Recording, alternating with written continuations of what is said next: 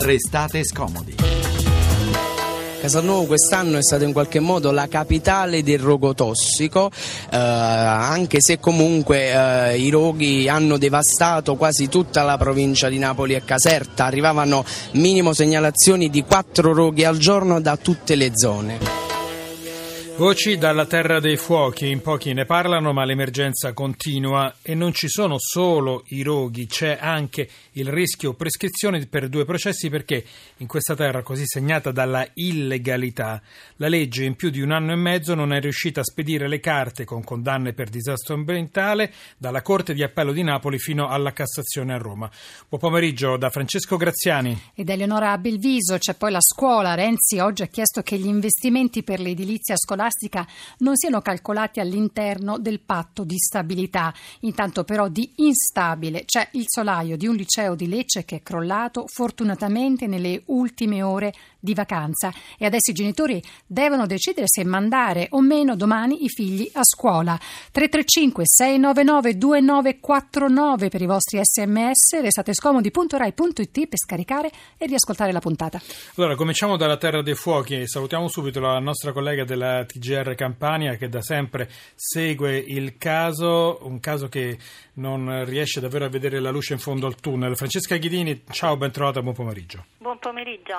Ti abbiamo cercato stamattina perché volevamo capire qualcosa in più di queste prescrizioni, poi abbiamo scoperto tutto un capitolo di attualità dalla quale secondo me bisogna cominciare a parlare. Innanzitutto stamattina allo scudo del nostro telefono eri in prefettura.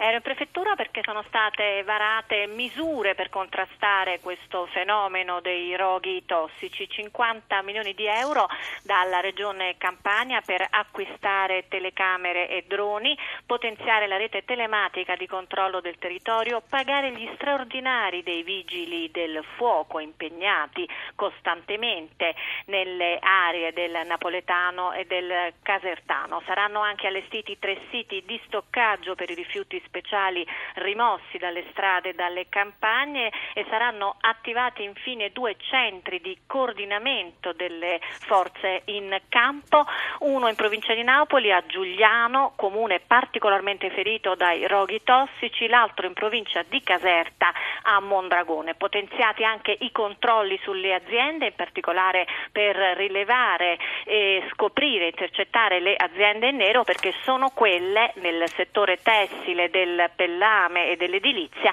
che smaltiscono in nero i loro rifiuti. Allora, questi soldi per rispondere all'emergenza, ma l'emergenza ovviamente sono i fuochi che continuano. Abbiamo sentito anche nella nostra copertina una voce da terraccolta.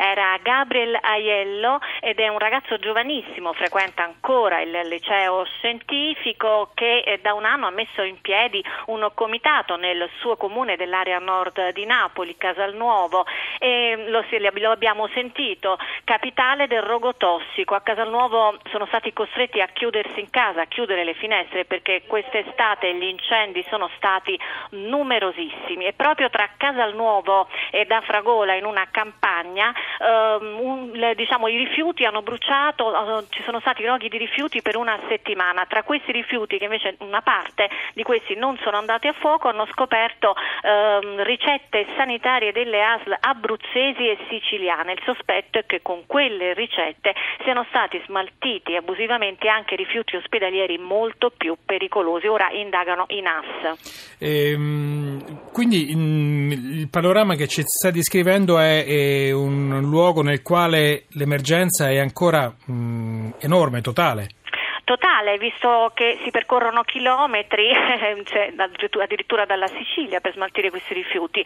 Ma eh, prima parlavi di rischio prescrizione dei processi. Ci sono sì. due processi cardine della Terra dei Fuochi, il processo Pellini, imputati sono tre fratelli Pellini condannati in appello a sette anni per disastro ambientale e poi l'altro processo è il processo Resit, la discarica Resit di Giuliano, mentre i fratelli Pellini avrebbero sparso rifiuti rifiuti tossici sui terreni agricoli di Acerra, proprio da quella storia, da quella vicenda nasce il film, il docufilm Beautiful Country. La Resit è la discarica della Camorra, la discarica gestita da Cipriano Chianese, un imprenditore che eh, è stato condannato lo scorso luglio a 20 anni per eh, disastro ambientale, ma eh, c'è il rischio prescrizione proprio anche per questo processo. Per quanto riguarda i Pellini, quasi un anno per trasferire le carte della Procura Generale di Napoli alla Cassazione e questo è sicuramente gravissimo e sono stati i comitati ambientalisti a scoprire e denunciare questo ritardo clamoroso. Ecco Francesca Ghedini, a questo proposito io saluto Enzo Tosti del Comitato Rete Cittadinanza e Comunità. Buon pomeriggio. Buon pomeriggio, buon pomeriggio. Allora, noi parliamo, come diceva la collega Ghedini, eh, i comitati che con la sorveglianza proprio eh, sono intervenuti rendendosi conto di, di quale rischio c'era per eh, rischio prescrizione appunto di due dei processi che sono poi diciamo i maggiori, tra i maggiori processi della Terra dei Fuochi. Come avete fatto a realizzare che la cosiddetta inchiesta Carosello, quella dei fratelli Pellini, per esempio, rischiava la prescrizione? Eh, infatti questo è un processo che parte dal... Enzo Tosti, se riesce in qualche modo, non so se sta parlando al cellulare con eh, Auricolare. auricolare perché la No, no, sentiamo sto male. sto, sto parlando col Ecco. telefono così senza... ecco. Ecco, adesso Perfetto, va bene la perfetto. voce, perfetto. Allora, noi ovviamente un processo avviato nel 2006, con il processo Carosello, dove i fratelli Salvatore Cuone e Giovanni Pellini in secondo grado vengono ovviamente condannati a sette anni per traffico illecito di rifiuto e disastro ambientale aggravato. Ovviamente, eh, diciamo, dopo 90 giorni, quindi a gennaio 2015 viene emessa la sentenza di secondo grado e ad aprile 2015 vengono depositate le motivazioni. Ovviamente, diciamo, da quel momento lì eh, cosa succede? Che gli avvocati, gli avvocati ovviamente degli imputati ricorrono in Cassazione. Tosti, ma si è, allont- si è mosso, mi perdoni perché ogni tanto scompare. No, no, allora mi sente adesso? Sì, sì. Eh, allora cosa succede? Dopo che viene depositata la, eh, la- Le motivazioni. la, la motivazione nome- ad aprile 2015, gli, gli avvocati degli imputati eh, impugnano in Cassazione, fanno ricorso in Cassazione. Ovviamente cosa significa questo? Significa che in tempi brevi tutti gli atti dovevano arrivare in Cassazione a Roma. Noi aspettiamo, aspettiamo ovviamente, chiediamo ai nostri avvocati cioè quando è che la Cassazione emette diciamo, il giorno dell'udienza. Quindi seguite l'iter, insomma, cercate- l'iter. Eh, sì, cerchiamo di seguire l'iter, fino a non avere mai una risposta di- di certa, al punto che ci rechiamo a Roma in Cassazione e scopriamo che a Roma gli atti non sono mai arrivati. Enzo Tosi, la, la fermo un attimo perché lei ha detto ovviamente almeno 5-6 volte, però qua di ovvio in questa vicenda non c'è proprio assolutamente nulla. Allora ci racconti il, il suo arrivo in Cassazione?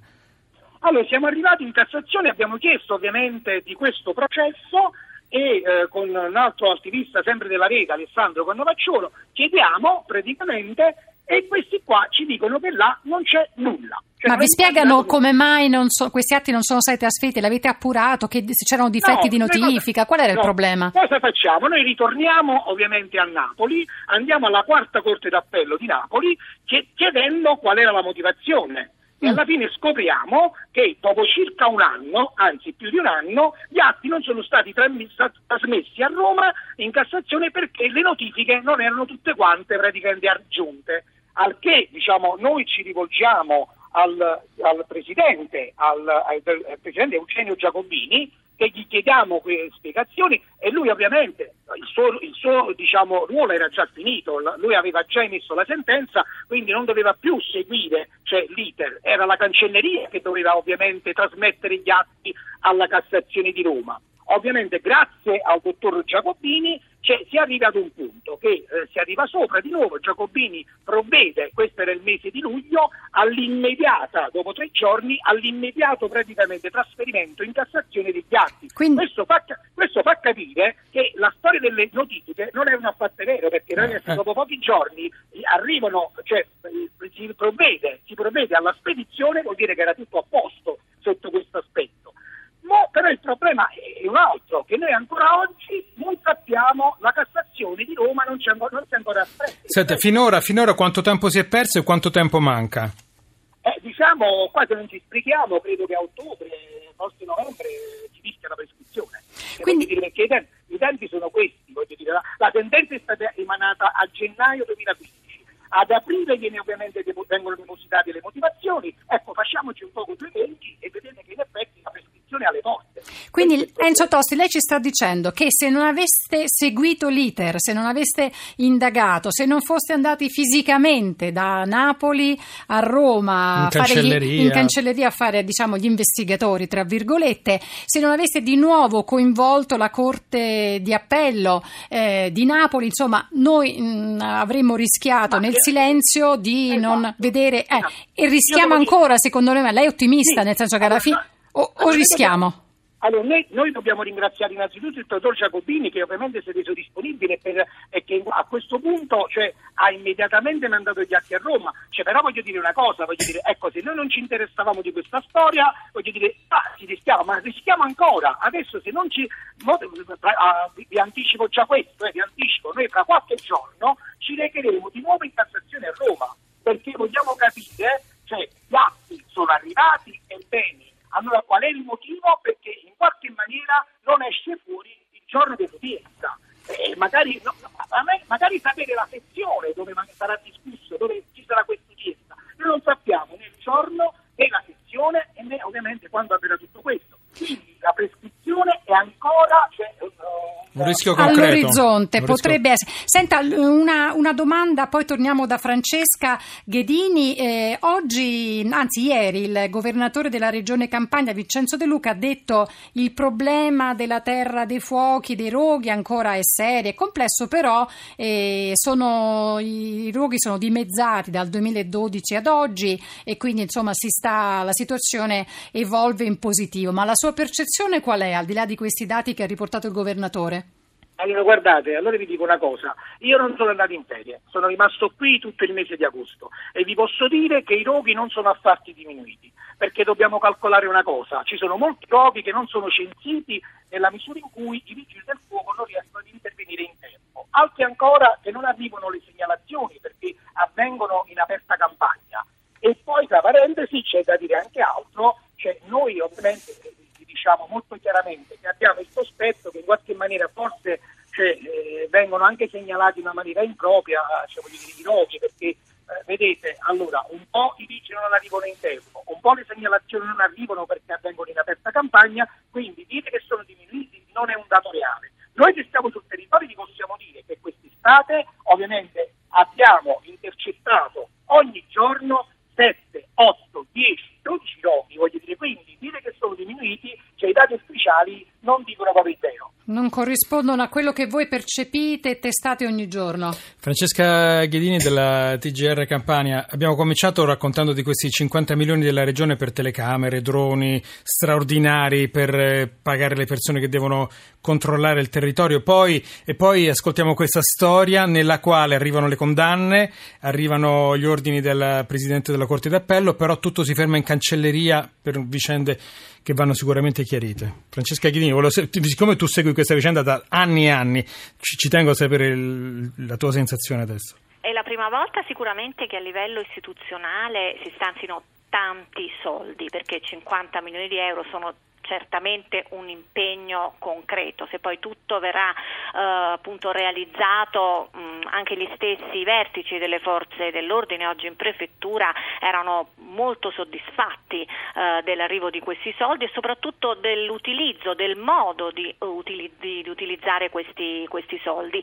Dall'altro canto però appunto abbiamo questa giustizia, questa giustizia lentissima, le prescrizioni, ehm, alcuni personaggi, alcuni imputati che poi dopo insomma i reati vanno in prescrizione quindi mh, escono fuori eh, dai processi e poi cinque anni per esempio per il processo Resit, l'aggravante camoristica che non è stata riconosciuta quando insomma ricordiamo che Cipriano Chianese, il personaggio di Cipriano Chianese è un personaggio immortalato nel film Gomorra, un, per- un personaggio immortalato anche nella fiction della RAI Io morto per dovere, Roberto Mancini, il poliziotto che indagava sulle ecomafie. Bene, non è stata riconosciuta l'aggravante camoristica per quest'uomo che invece è stato eh, da da sempre, eh, sono stati 39 pentiti, lo hanno raccontato l'uomo di fiducia del clan dei Casalesi, dunque sicuramente una serie di contraddizioni, ma volevo darvi qualche dato sì. che è appena arrivato, eh, di recente 756 controlli eh, su rivenditori di pneumatici, 477 su industrie tessili, 459 su aziende agricole, 1660 su eh, cantieri edili. Questi sono dati importanti, rilevanti, ben 4.000 contravvenzioni, 1.329 denunce per violazioni ambientali, 564 sequestri di aree interessate da scarico eh, di rifiuti, scarico abusivo di rifiuti, 75 arresti per incendio di rifiuti. Quindi Francesco, dati importanti insomma, che segnalano anche una presa in carico di questo, di questo problema, ma ti volevo chiedere, eh, c'è un corso, anche un'inchiesta importante della Procura su alcuni sindaci della Terra dei Fuochi che non metterebbero in atto misure di prevenzione? La Procura di Napoli Nord che abbraccia comuni del Casertano e del Napoletano, gran parte dei comuni della Terra dei Fuochi, diversi fascicoli per omessa bonifica, uh, uno dei reati introdotti dal, dalla recente riforma degli ecoreati. Questi sindaci non avrebbero ripulito le aree. Ricordiamo che a fine luglio fu lo stesso procuratore capo di Napoli Nord, Francesco Greco, a scrivere a ben 38 sindaci ricordando gli obblighi di legge dovete ripulire le aree, ma i sindaci hanno fatto sapere che hanno problemi finanziari, è molto costoso eh, portare via e smaltire quei rifiuti e quindi per questo motivo i rifiuti restano nelle campagne e nelle strade e poi vengono anche incendiati. Poi parleremo anche nel corso della nostra trasmissione di altri problemi che vengono in qualche modo arrivano ai sindaci come l'ultimo anello della catena, i sindaci poi tanti soldi non li hanno, non solo a Napoli ovviamente nella zona di Napoli. Io ringrazio Francesca Ghedini della eh, TGR Campania, grazie, grazie anche Enzo Tossi del Comitato Recite, Cittadinanza e Comunità, una storia incredibile quella che ci ha raccontato. Ora ecco, arriviamo ecco, siamo arrivati al GR, ci arriviamo anzi con Samuele Bersani, a tra poco.